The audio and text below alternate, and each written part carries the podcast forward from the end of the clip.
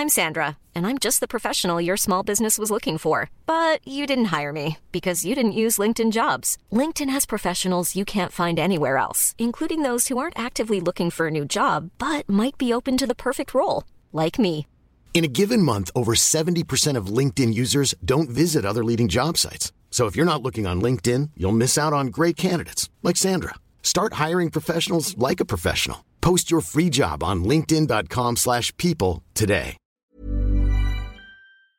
Danny Higginbotham played for Manchester United, Derby County, Southampton, Stoke, Sunderland.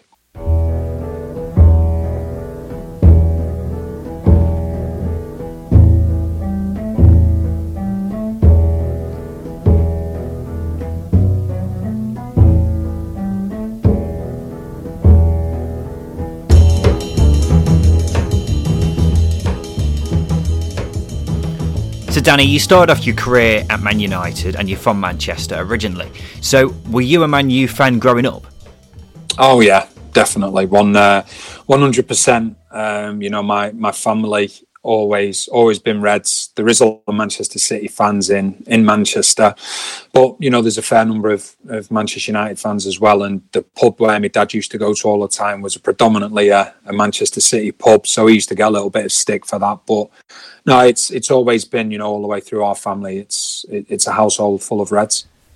Yeah, and early on in your career, you went to Royal Antwerp in Belgium, which is quite a well trodden path for Man United players. Uh, how was it going over to another country at such a young age? Um, there was just complete trust in the coaching staff um, at the club at the time. You know, they, they were they were well known for, for doing the right thing with, with with the youth coming through the ranks. And when I was told it was Jim Ryan, I think who was the reserve team manager at the time, he was the one that pulled me and said, you know, we, we want you to go over there. And it, it was a little bit nerve wracking at first because I was the first one to go over there. And, you know, I was over there on my own for three months before any other lads came from United. But I think, you know, listening to what Sir Alex Ferguson had to say at the time, the likes of Jim Ryan, Eric Harrison, Neil Bailey, um, and, and, and other coaching staff there, it, it was 100% the right thing for me to do because I often felt that a club like United, they they did right by the young players, and if they thought it was going to be beneficial for them, then you know they would they would get the young players to to do whatever it was that that would you know give them that experience to make them a better player. So I had full trust in in what the club were doing, and they were doing the right thing by me. Yeah, and from what I understand, you didn't get off to the best relationship with the fans. Uh, what happened there? Um, it was it was a re- really quick growing up period for me because you know I think I'd I'd made my debut the season before for United. I'd played half an hour, I think, the last game of the season at, at Barnsley. Um, and then, you know, it was my first real taste of first team football and how how much it meant. So obviously, myself coming over from United, you know, can't forget. I think I was only 19 at the time, but you know, there was this player coming over from United, and he was all of a sudden going to make the difference, which is very high expectation from a, a defender and and be a, a young player uh, who's not really had much first team experience. So I went over there and the first three games we played, I think the first game I played in, we got beat by one of the local rivals, a team called Molenbeek. Um, then we got beat at home, and then we went away to a team. I think it was called. Oh, do you know? I can't remember uh, remember the name of the team, but we went there and we played really well and got beat five 0 which which is a stupid statement in the first place, but it, it, it was so true. We we played well and, and got beat five 0 um, and then we're on the team bus on the way home, and and as we're getting back to to the stadium, you know, there's a load of supporters waiting, and I mean a lot of supporters, quite a few hundred waiting. So like me being naive as I was at the time, you know, I was like saying to some of the players on the bus, you know, it's it's great that you know the the the supporters are waiting for us, you know, just to tell us to keep our head up and what have you. And it was complete opposite. All the players walked off the bus. There was no problem, and and as I walked off, I just got absolutely. I, I got battered. Um, what do you mean? Like, like actually attacked? Uh, no, no, I was no, no say. not not so much that, but like, but verbally, verbally, I, I, got attacked and what have you, and, and probably, yeah, I, w- I would imagine that if the manager and his wife weren't there, maybe a few of the supporters prob- probably could have got a little bit more aggressive, and they gave me they gave me a lot a lot of abuse, and it was something that was you know very alien to me, you know, being being a young player and and and really witnessing this for the first time. And it was the manager's wife. She was the one, you know, she she got in between, she got in between me and you know the the irate supporters, and just said, you know, what what are you doing? This is a 19 year old kid. He's played three games, and all of a sudden you're blaming him for everything. Um, and then you know she and, and the manager took me into the dressing room. We just sat there for five or ten minutes, and I just said, I, I want to leave. You know, this is this is not the experience that I've come for. Um, and the manager just said to me, said, you know, please come out with with me and my wife for a meal tomorrow, and you know, I want to have a chat with you. So it's like, okay, so we went out for a meal, and I was adamant that, that I wanted to go home. You know, I'd, I'd gone to a country where, in that part of Belgium, it's it's a very difficult language to understand. They, they, speak Flemish, which is a mix of, I think, French, German, and Dutch. And to even to even try and understand it is difficult enough in itself, you know. And I'd only been there two or three weeks, and it was a it was a very the, the dressing room was was a wonderful place to be because I think there was something like eighteen or nineteen different nationalities, and everybody was was very close and I became very close with the players as time went on. But like I say, this was only after about two or three weeks. I was in a hotel on my own, and you know I'd just been given a, a, a, car by the club, so I was just having to figure all that out as well. And the manager and his wife took me out for a meal, and we had a really long conversation. And towards the end of the chat, he just said to me, he said, "You know, I promise you," he said, "just give me one month, and if things don't change in that month, I will pay for your flight home." And you know, I'll wish you well. So you know, I, I begrudgingly at the time know, it was the best decision I ever made. But I begrudgingly at the time, you know, agreed and said, yeah, I'll I'll carry on. And he was telling me, you know, we're, we're on the verge of changing things here, and I, I couldn't get my head around that because we just lost the the last game five nil and lost the first three games that had been there. And he just said to me, you know, things will change. He said, give me a month. So I was like, okay. And I think we won the next 12 games and we were third at Christmas. And it was it was a really valuable lesson for me at, at such a young age. You know that that that told me really that sometimes to get to where you want to be, to to have success by whatever you define success, that that that's anything in life. That doesn't mean in football necessarily winning trophies, being the best player on the pitch, being at the best team, you know, but but doing what you can do, being the best that you can be, and, and helping your team to be the best that they can be. And that's the same with with any walk of life. And you know sometimes you have to get you have to get through the hard times to to really appreciate the good times and to and to actually become probably more aware that, that, that you have to go through the, these tough times for for you to really benefit and, and understand everything else and i think it was about three or four games after this had happened um, we played an away game and it was a really bizarre setup. We'd, we'd won the game. We've gone into the dressing room,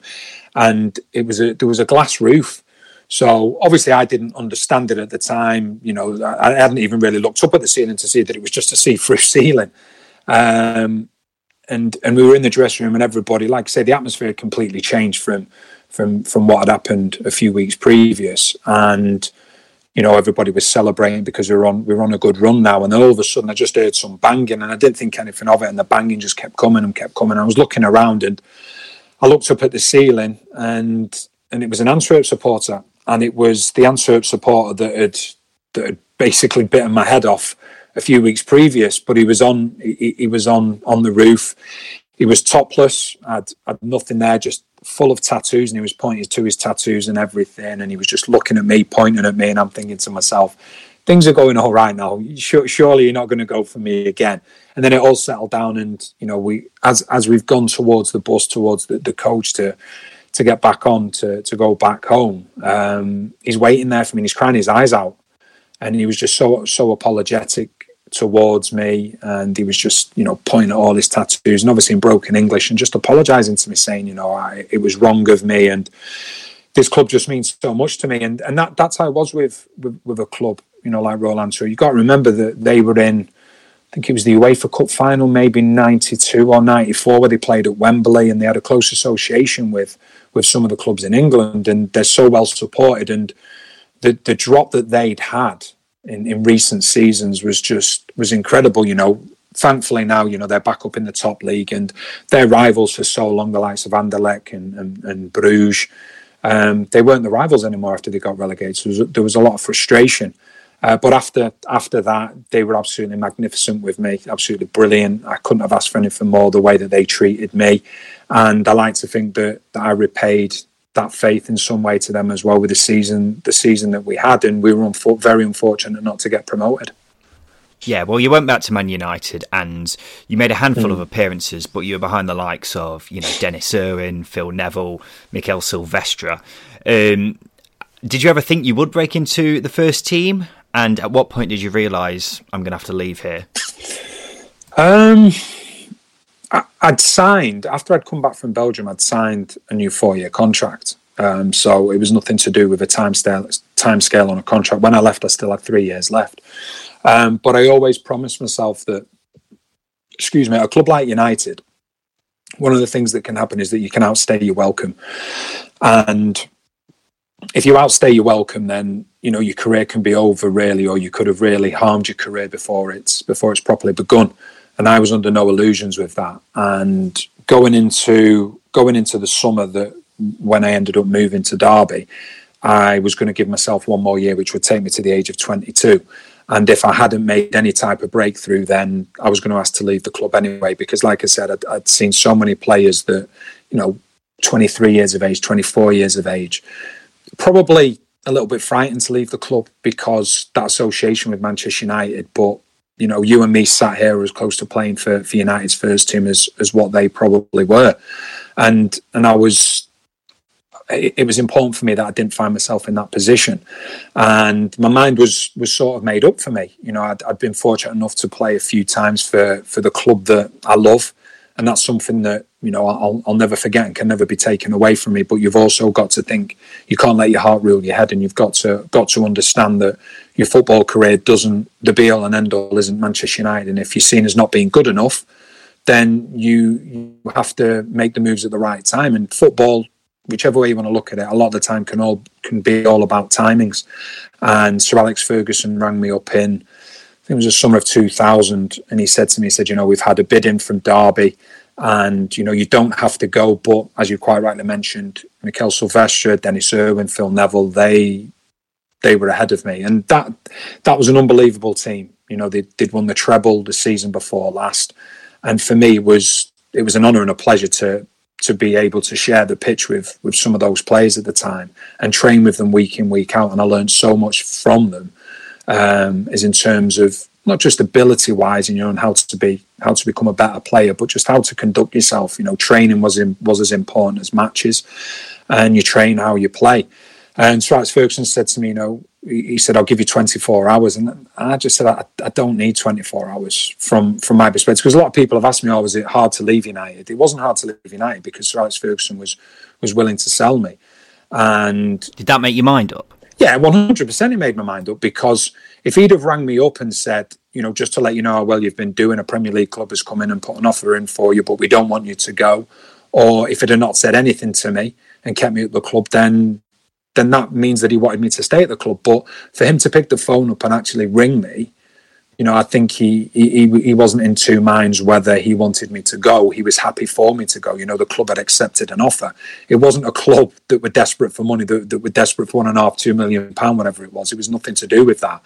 And when I got off the phone to him, um, you know, that that was it. My mind was made up. And people say, "Oh, well, you've been at the club since you were nine, and you know, it's a club that you support." Did it did it not hurt you to leave? And I was like, no, it, it, was an acceptance. I wasn't good enough to to play for Manchester United week in week out, and that's no bad thing. There's been so many players that have left the club and and gone on to have you know good careers in the Premier League. So I didn't think that I was an, an, an exception to the rule. So it it was a chance then for me to go on and try and further my career in my own way rather than the next season looking and saying, all right, well, I might get an opportunity. I might play two or three games but by and large, I'm going to be playing in the reserve team. So it was a sink or swim uh, moment for me, and I'm, I'm, so happy that I did make that decision because if I hadn't have done, then you know I, I, may not have been fortunate enough to play for as long as I did in the Premier League. Yeah, and you moved to Derby for two million pounds, which was quite a lot at the time mm. for someone who had only played a handful of senior games yeah. in England. Um, but you won Player of the Year, and it seemed like you really enjoyed your time mm. at Derby. I did. It was a, it was a big lesson for me very early on You know, your, your pre-season, just silly little things like your pre-season training at, at, at United. Pre-season was tough, but a lot of it was done with the ball. You know, I went to Derby pre-season, went up another level fitness-wise, and you know, Steve Round, I've said it many times before. Uh, he, he, said to me after one session when I was just on the floor, I just thought I was going to be sick, and he just came over to me, knelt down beside me, and just went, "You okay?" and went well, I'm just struggling. You know, it was my, it was my first preseason. He said, I've, I've never done a preseason like this before. And he said, well, you know, you've, you've left a club that dominates the ball for 70% of the time and you've joined, your, joined a club that's chasing the ball for 70% of the time. So your fitness levels have to be on another level. And, and that was a, a real early lesson for me at Derby. And it took me a, took me a bit of time to adjust. But then I think as the season went on, it didn't start great, but then as the season went on, you know things got better for me and I got a better understanding of of of how it is you know at certain clubs within the Premier League that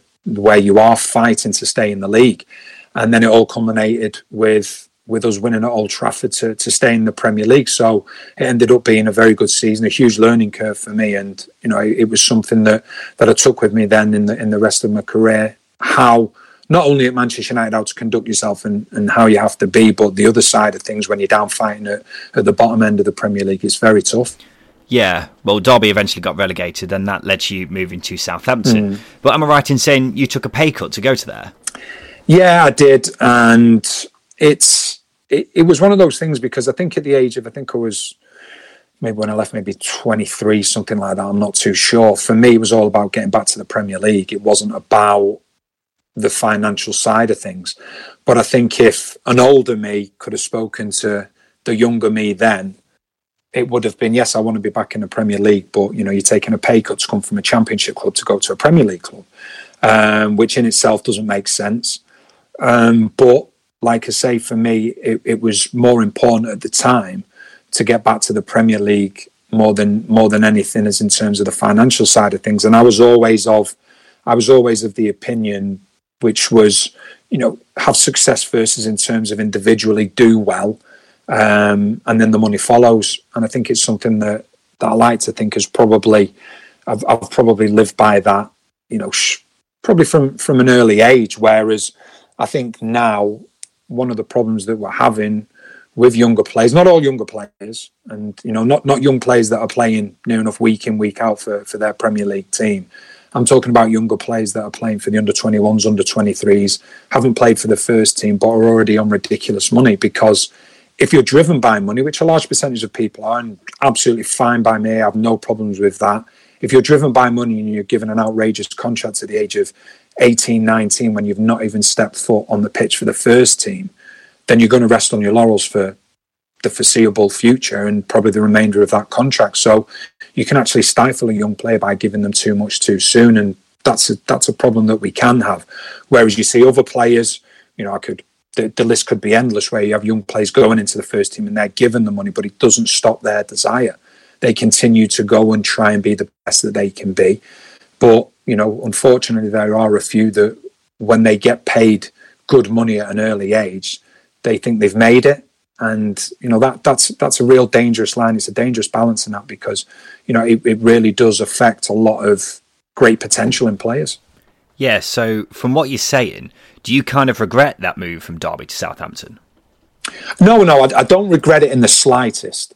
But one of the things that i would do from from a, a more experienced person's perspective now is said you know, okay, you're going to take a pay cut and that's fine, but just make sure there are things in there that are in your favour. Because there was things in that contract, the majority of things in that contract weren't in my favour as in terms of as in terms of the future. So that's what I would be doing. I don't have a major issue about about taking the pay cut to go to Southampton because it was a club that was on the crest of the wave. It was a great opportunity for, for me to work with one of the best managers I worked with in Gordon Strachan. He was brilliant. There was some absolutely outstanding players there. Got to an FA Cup final, finished eighth in, in my first season there, my first, like, well, my half season there.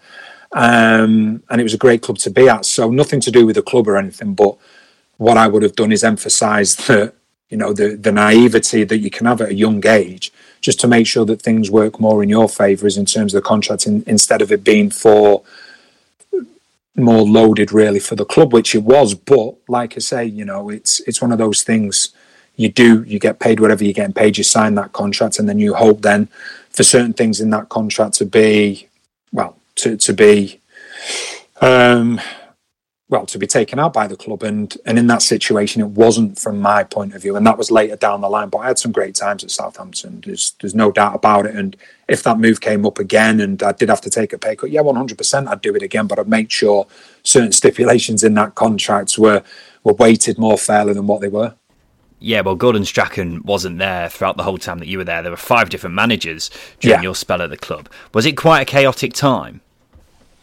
It was. It was a chaotic time. But the one thing I would say is that when you're at a club, I've had two relegations, and both times that I was relegated, we had we had three managers in a year, and you get very little consistency. And a new manager will come in. He'll he'll have a new style that he probably wants to implement. He'll probably have, excuse me, new ideas of players that he wants to bring in. And before you know it, you're left with a squad of players from four or five different managers, and that's going to be very very difficult to try and get any any success from it. And I just think that you know, obviously, when when Gordon left, it was always going to be very difficult to replace him because of what he'd done at the club, the character that he was. Uh, Paul Sturrock then came in, and we finished the season really well. We had some we had some great results. The next season started, and what was he given? He, he was given maybe three games, something like that, and then he was sacked and I didn't agree with that at the time. None of the players did. We we were the ones that were seen as the reason why he was sacked. It was nothing to do with us whatsoever. I don't think he fitted the the so-called personality that they wanted at the club. Um, but we, we we were gutted for him. You know, he he was he was visibly upset when he told us that he was leaving the club, and we we were gutted for him. It, it's as simple as that. But the way it was made out, it was made out as though it was the players. You know, there was some some things when we were away pre-season in the back page of newspapers that players had apparently said we hadn't said anything like that whatsoever. Um, but it was done that way, and you know, unfortunately, he he left the club. Um, and then when he left, I think it was Steve Wigley next who came in, and Steve was one of the best coaches that I've ever worked with. He was um, absolutely brilliant coach. He was he was great with the, with the players as well, young and old. But bridging that gap between being a, a, a coach and a friend to the players to then becoming a manager is very difficult. It's very difficult then for you to.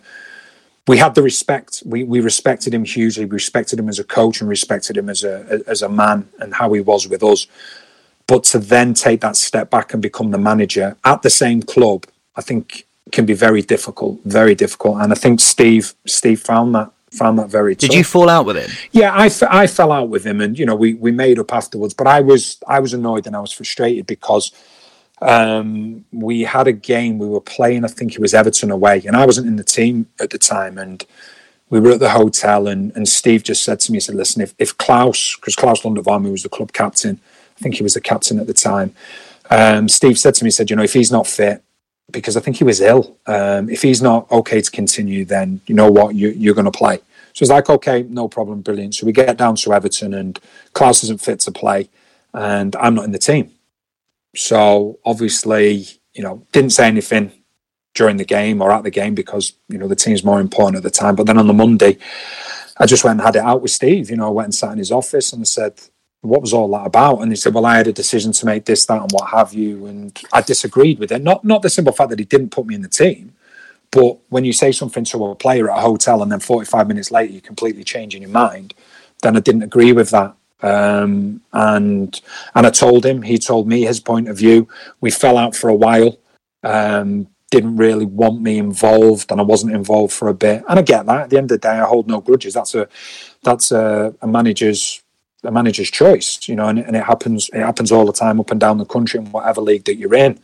Um, but you know, we, we ended up being okay, and then I think his last game I played was at, was at Old Trafford. We played against United. I think we got beat three 0 and he just came up to me and he just said, you know, you did well today, this time, what have you, and you know, thank you for everything that's done. So I hold I hold no hard feelings. I think the problem is in football you have managers that will fall out with players, players that will fall out with managers, players that fall out with clubs and things like that. But that's the business. That's the business. You can't hold those grudges. You've got to move on and, and, and get on with life. It's it's as simple as that. And people will think you're a good player, people will think you're a crap player. And you have to deal with that and, and you move on. And the most important thing is that you know what you are. You know, you, you know your limitations, you know what your strengths and weaknesses are. And, you know, like I say, you know, I've seen Steve since, and as far as I'm concerned, it, it, it was it was something that can happen often in football, and you know, and it did get heated. It got very heated in his office to the fact of when I, when I walked out, you know, the secretary's office is there and everything, and it was as though everybody was listening in. But that's like I said, that's part and parcel of football. These things happen.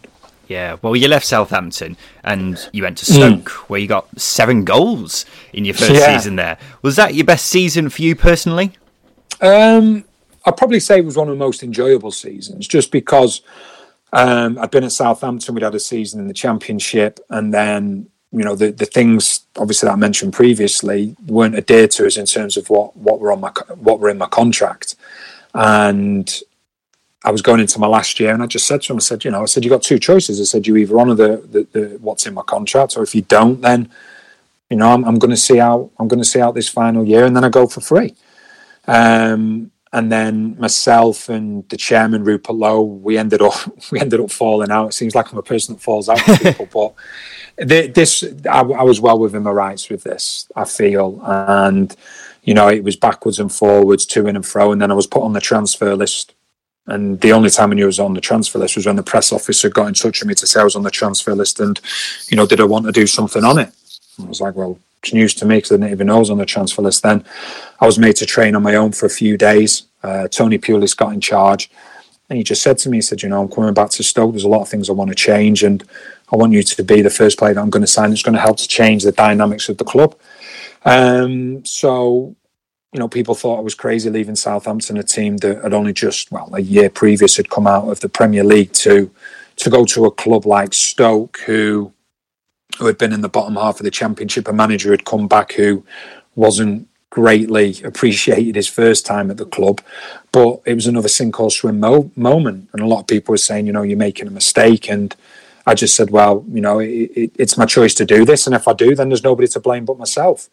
And, and, and, and, it, and it was great for me. You know, I went there, signed for the club. And, you know, Tony told me all the players that, that, that he wanted to bring in and for the first two months, nothing happened. No players were coming in, and I was like, "Oh, what's going on here?" And then the players started to come in, and I saw exactly what his plan was, and and it, and it was a great season. I think if the season, because we didn't have a great start, if the season had another four or five games in it, I think we'd have, if not got promoted automatically, we'd have gone in, got into the playoffs and we, we would have won the playoffs because we were we were in that good a form. Um, but that wasn't to be. But it was yeah, it was a very enjoyable season for me. Yeah, and they got promoted the season mm. afterwards, but by that point you weren't there because you moved to Sunderland. Yeah. Uh, do you regret not being a part of that side? No, you, the, the one thing I say, and, and, and I'll say it to anybody, have mistakes, but don't have regrets because, you know, m- mistakes are things that you learn from. And I think sometimes it's important to, to make mistakes because you learn from them. Whereas regrets, there's nothing you can do about them. You know, you can't go back, and that's something that, that's really important to me. And you know, I speak to speak to my children about it all the time. Make all the mistakes you want when you're a kid. There's no problem with that because you that's how you learn, that's how you grow. But don't have the regrets. So, no, it wasn't a regret of mine. Um, I think if I if I rewound the clock again and I probably would probably would do it again because once again it was an opportunity for me to go to the Premier League and that's where that's where I wanted to be. Everybody wants to to play at the highest level possible. Was there was there a, a little side of me that was a little bit envious of of the team doing what they did that season? Of course, one hundred percent. You know, it was it's a club that, that hadn't been in the Premier League before. Wonderful support, fantastic support, and and they fully deserved it. I was delighted for them, you know, because a lot of a lot of that team was was and squad was there the year before. And then afterwards, when I rejoined the club, I became, you know, very good friends with a lot of the people that were part of getting that club promoted. And that group of players that got promoted will will never be forgotten. And I remember at the end of that season, after they'd been promoted, you know, Tony Pulis, I think I played one game maybe or something. He he, he sent me a he sent me a medal, a promotion medal, but uh, which was nice of him, but it meant nothing to me. It meant nothing to me. I wasn't I wasn't part of that. You know, it was it was a nice a nice gesture, but that was nothing to do with me whatsoever. Um, but but no, it was an opportunity for me then to go to a big club in Sunderland to play for a team that had just been promoted to the Premier League and and to play to play for for someone that I'd had, you know, the the benefit and the fortune to have, have trained with for a couple of years and, and been on the same pitch as, as him as one of my teammates for a handful of games. So no, it, it was it, it, was something that I look back and you know I, I, have memories, good memories of my time at Sunderland and, and other times that didn't go so well for me. But it's it's not it's not a regret. One hundred percent, it's not a regret. And you know it's sometimes when you make moves that then leads on to what then goes on the rest of your career or the rest of your life. Yeah, and you rejoined Stoke again, and you've said before that that was your most enjoyable part of your career. Why mm. was that so good compared to other parts?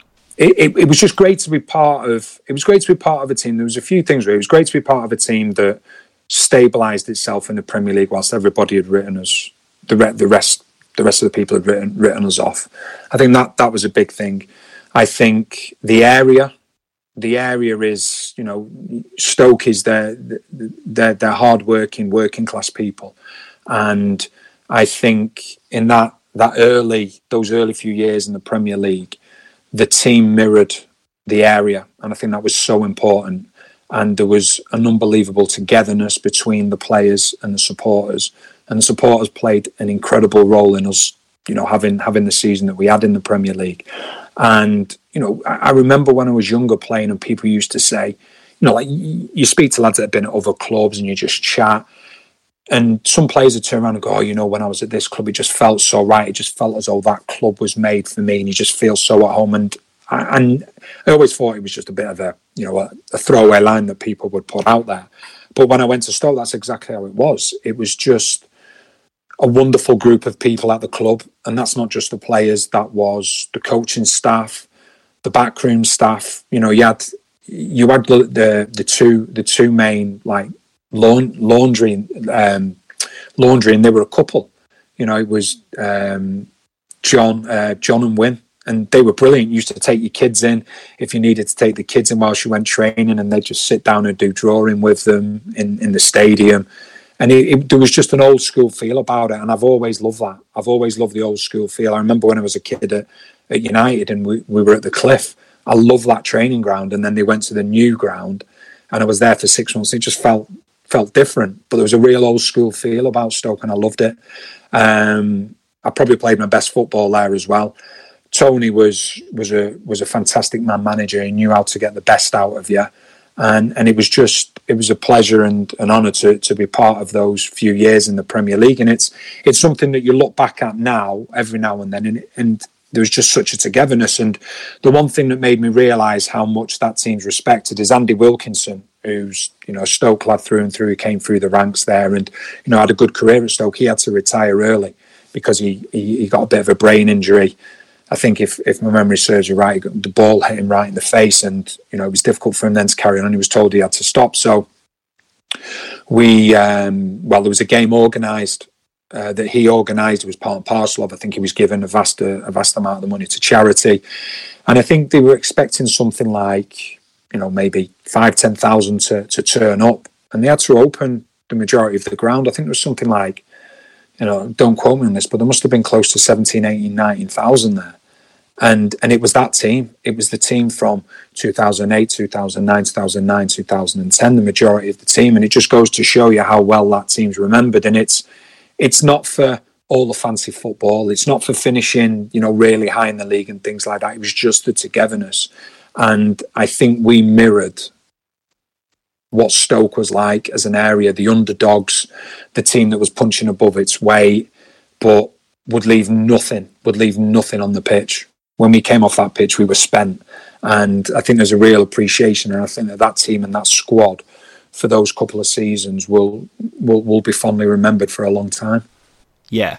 Well, you were part of like the golden years of Stoke in the Premier League, really. The rugby you? team, yeah. Yeah. um, but when you look at Stoke now compared to how they were back then, um, where do you think it's gone wrong for them? Well, I think what, what you've got to remember is that you know, is, is that yeah, the times that I had there were absolutely brilliant, but they went up another level again. You know, we've got to be honest there. I'm I'm not going to look back and say, oh yeah, well you know, when I was there, it was the best Stoke team. It, that wasn't. They went up another level. You know, they had three or four continuous ninth place finishes.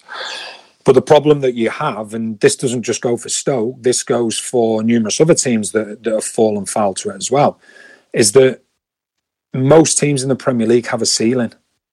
And if you want to try and break through that ceiling, it's going to cost you a lot of money.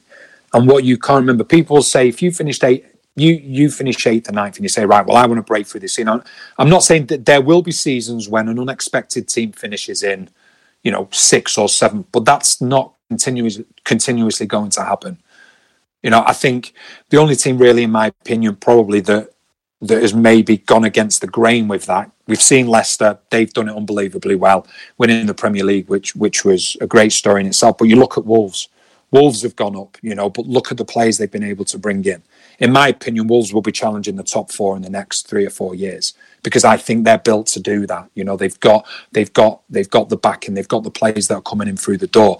But I think when you're a, a, a club like Stoke, and there's there's a lot of others as well, is that when you get to that ninth place and you're you're hitting that ninth place three four years in a row, instead of saying right, well we've got to get to the next level. Maybe maybe there's not a next level, and I think what happens is if you try and break through that level, people say, well you can go and spend a hundred million pound, and you know that can get you to the next level. But what you've got to remember is that if you're spending a hundred million pound, the teams above you are probably spending a hundred million pound as well. So that hundred million pound is just enabling you to stand still. And what happens is, and the supporters can be guilty of it as well, because sometimes you can become a victim of your own success. So if you get promoted and you finish 17th, then you finish 16th, you finish 14th, you finish 12th, that's great because it's a gradual pro, uh, progress. But if you're finishing 12th as we did in the first season, and then I don't know, or, or 11th, whatever it was, and then have a couple of those finishes, then all of a sudden you're finishing ninth, well, the next step after that, then you're looking at, okay, well, maybe we can look to be getting in the top eight. Well, in my opinion, there's probably six teams Liverpool, Manchester City, Leicester, you could argue now, are, are one of those top six teams. Leicester, Manchester United, Arsenal, Tottenham, Chelsea. There's seven teams. You're saying that you're going to be that eighth team. That's before you even talk about your Evertons and teams like that. So it's very, very difficult for you to do that. And I think what happened with Stoke, the frustration really set in of, okay, we, we've hit our ceiling now. Why can't we break through this ceiling? And it happens to a large majority of teams that get promoted to the Premier League. The first few years are fantastic because you're on the crest of a wave. It's all new, it's all fresh. You're you're better in your league position. But like anybody, you want to see constant progress. And at times in the Premier League, it's very difficult to do that because the Premier League is probably divided into two or three leagues now.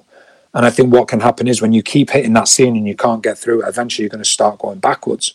And I think that that's what happened. Mark Hughes had a wonderful time there, you know, as in terms of what he did with his ninth place finishes. Yes, it ended sour, but sometimes I think clubs can forget where they come from and they can forget what made them strong initially. And when you do that, everything goes out the window and it becomes very, very tough. And when things turned against them, it's very difficult to slow down. And we've seen this season, everybody expected them, well, you know, they spent a lot of money, they're going to be right at the top of the league. It doesn't work like that. People people don't care about things like that. People don't care for reputations. So it's up to Stoke now to to rebuild that. You know, they've got a manager now in place in, in O'Neill that, that I think he understands the values of the club. He understands what he wants to do. And hopefully he's able to do that rebuilding process and, and, and get the club going in the right direction again because it's there's been a couple of years now of of disappointment and sadness for the club. But for every Stoke City, there's probably nine or ten clubs that actually went even further down. You only have to look at Sunderland. You know, in recent seasons, you know, you look at League One. Leeds have been in League One. Forest have been in League One. Huge clubs have been in League One, and it's very, very difficult. Just because of the size of the club, it doesn't mean you have you have the um, you have the right to be in a Premier League. So you know it's it, it's it's difficult at times, but you know hopefully Stoke have turned things around a little bit, and things are going to start to look brighter for them in, in the coming future. Mm. Uh, just before we move on to what you think of the rest of the Championship season, I've got to ask you about your hmm. time. Mm. For Gibraltar, you've made a few appearances for the Gibraltar national team. Um, mm. How did that come about? Well, when I was when I was playing at Stoke and, and, and, other teams in the Premier League, there'd been phone calls that I'd had, but it made absolutely no sense to them because they weren't um, they weren't recognised at the time by by UEFA, and financially, it would have made no sense to them whatsoever.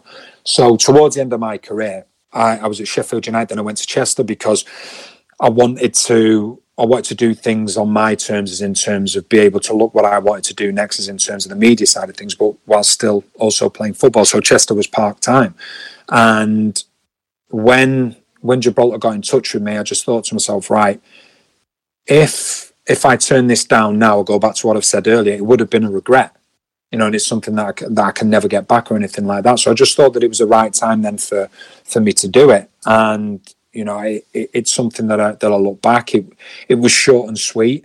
Um, I was asked to to stay on for the qualifiers, but it was something that I couldn't do. It wouldn't have been fair on anybody. It wouldn't have been fair to the team that I was having to play for because my love for playing football had had gone to a certain extent. So it would have meant that I would continue playing football on a Saturday without any love in it, just so I could play for Gibraltar, and that wouldn't have been fair on the club I was playing for it wouldn't have been fair on my family and it wouldn't have been fair on me because I would have been doing something I didn't really want to do just in order to play a game for the national team every few months.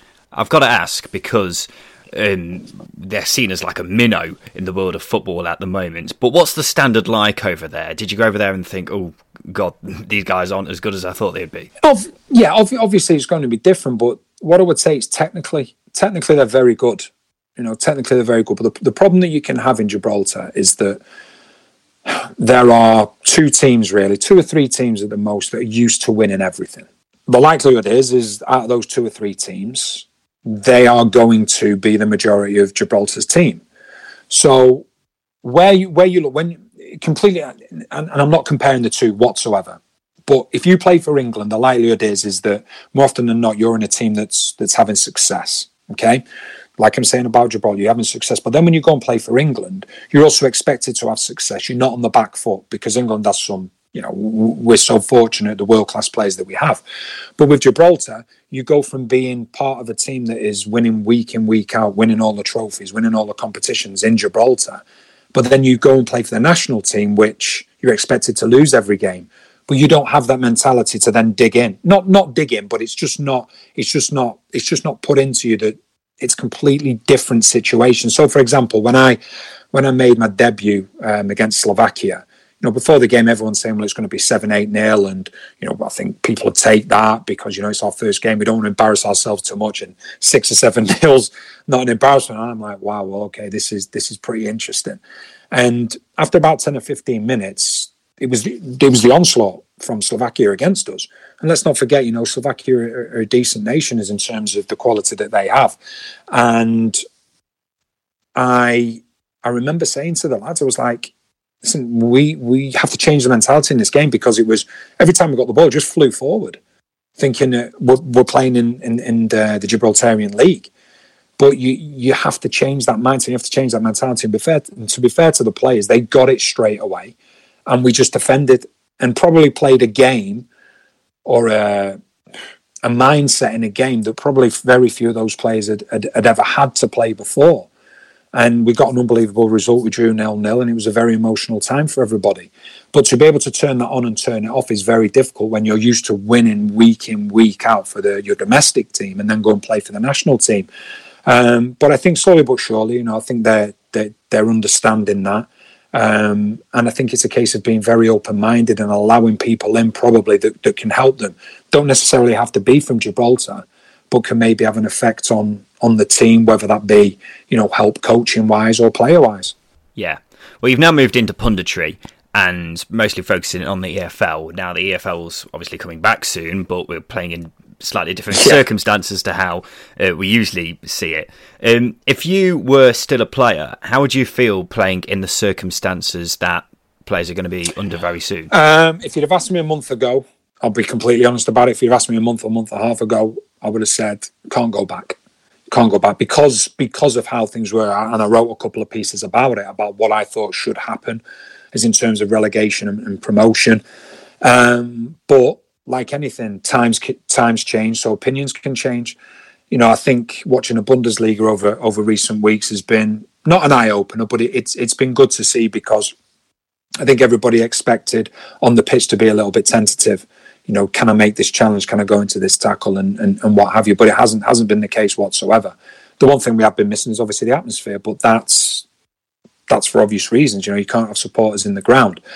Um, the one thing I would say is that as an individual, um, you you don't have the right to tell any player what they can and can't do. If a player, if, I, if I'm playing in the Championship now, if I'm playing in the Premier League, and one of my teammates doesn't want to play, I respect that decision 100% because his circumstances or his thoughts can be completely different than mine.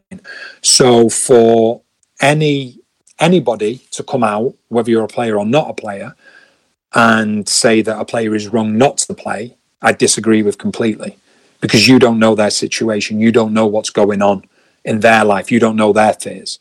So I think it has to be each to their own. Um, what I would say about the players that that have chosen to play, and it, and it has been the vast majority. You know, I, I think we're going to see probably near enough every player that, that's going to come back. We've we've seen instances. We've seen Troy Deeney speak out. No problem with that whatsoever. Because, like I say, it's each to their own.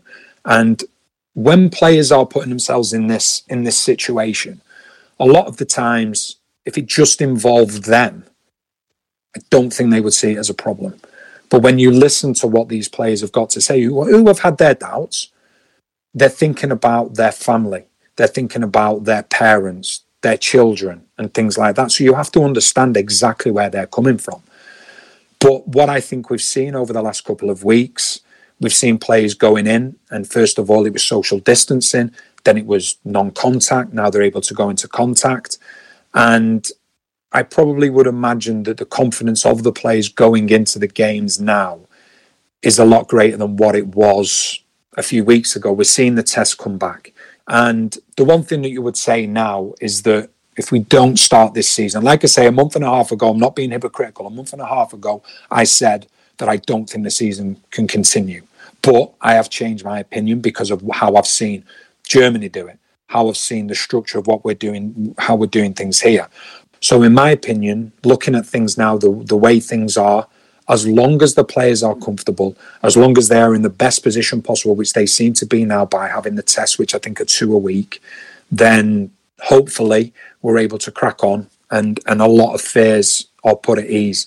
But what we can't do, whilst we're talking about the Premier League and the Championship, we cannot forget about the lower leagues and we cannot forget about non-league. I love non-league football. My, my brother, you know, I grew up in it, following my brother all around the country, and I met as a kid. I met so many individuals that loved the club so much, that did so much for the club for free or for a little bit of money, but it was the highlight of their week. It was the highlight of their weekend, and we can't forget that you know the the football world and English football isn't just the Premier League.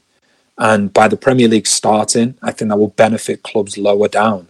And, you know, like I say, the one thing I can't stress highly enough is that if players don't want to play, I fully get it. I fully understand because everybody has their reasons for wanting to play or not wanting to play. Hopefully, the vast majority or all of the players will play. But we we can't question we can't question players. If there are players that don't want to continue, we cannot question them because they will have their rights. And until you put yourselves in their position, you can't question it. Yeah. Let's talk about the championship. I expect you think Leeds and West Brom are pretty much going to walk automatic promotion at this point. they they are there. When, when I look at it, you know, they, what they've had during this season, which is very difficult to get in the championship. You know, I've, I've covered it now for the last three, four years they've had consistency, you know, and they have been the two best teams in the league, no doubt about it.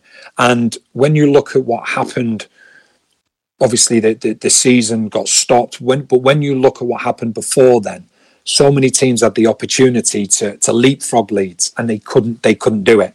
Leeds then got back into into their groove, and you know it does. It, it look it looks now like Leeds and Leeds and West Brom are going to go up, and you know what?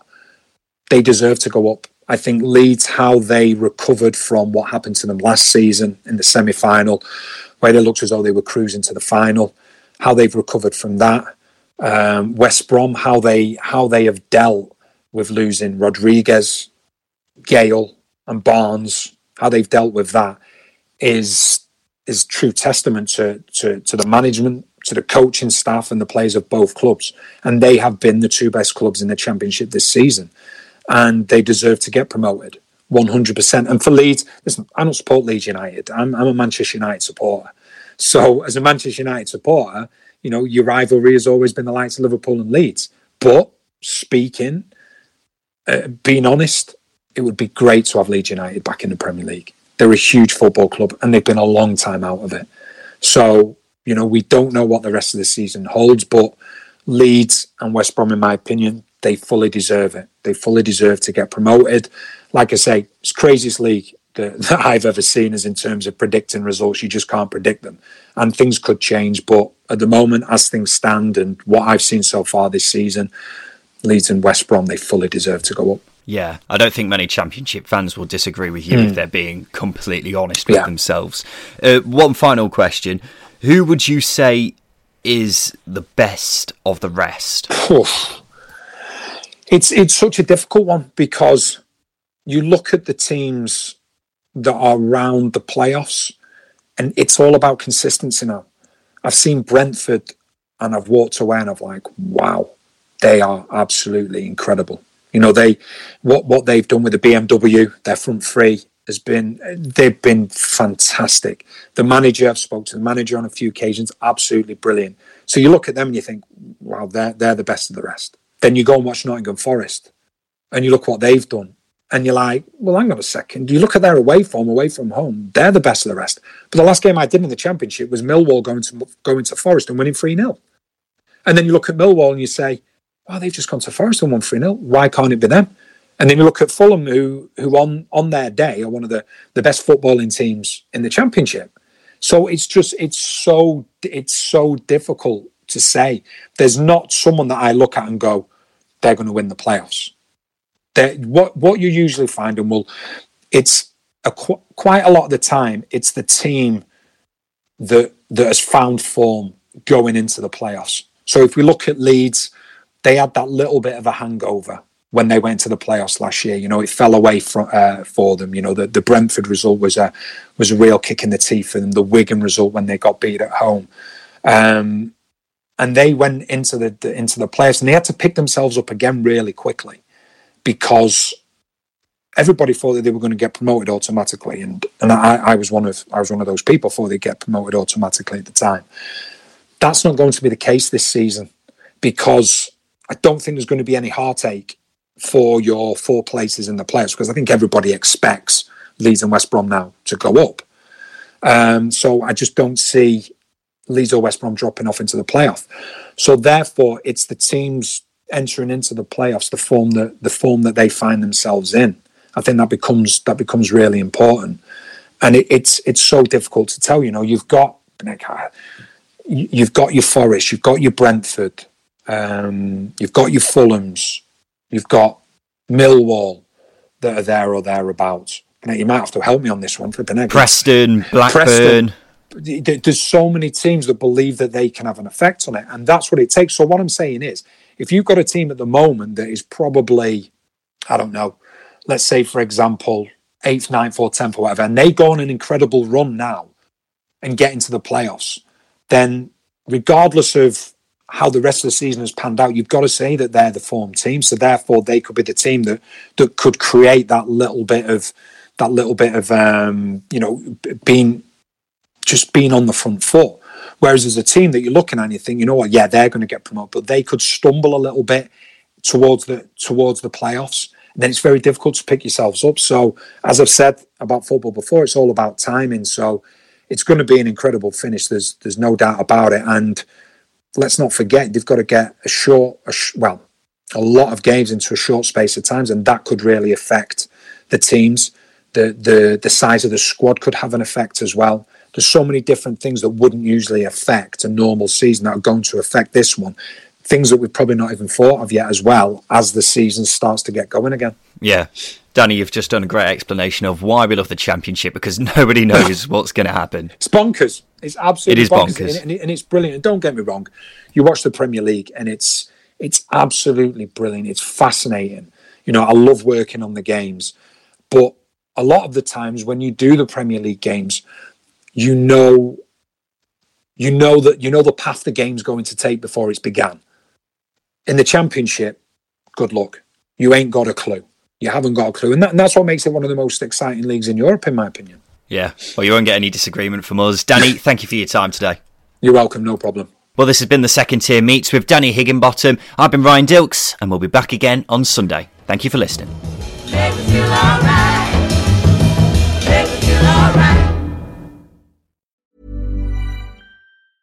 Hey, it's Danny Pellegrino from Everything Iconic. Ready to upgrade your style game without blowing your budget? Check out Quince. They've got all the good stuff shirts and polos, activewear, and fine leather goods, all at 50 to 80% less than other high end brands. And the best part? They're all about safe, ethical, and responsible manufacturing. Get that luxury vibe without the luxury price tag. Hit up quince.com slash upgrade for free shipping and 365 day returns on your next order. That's quince.com slash upgrade.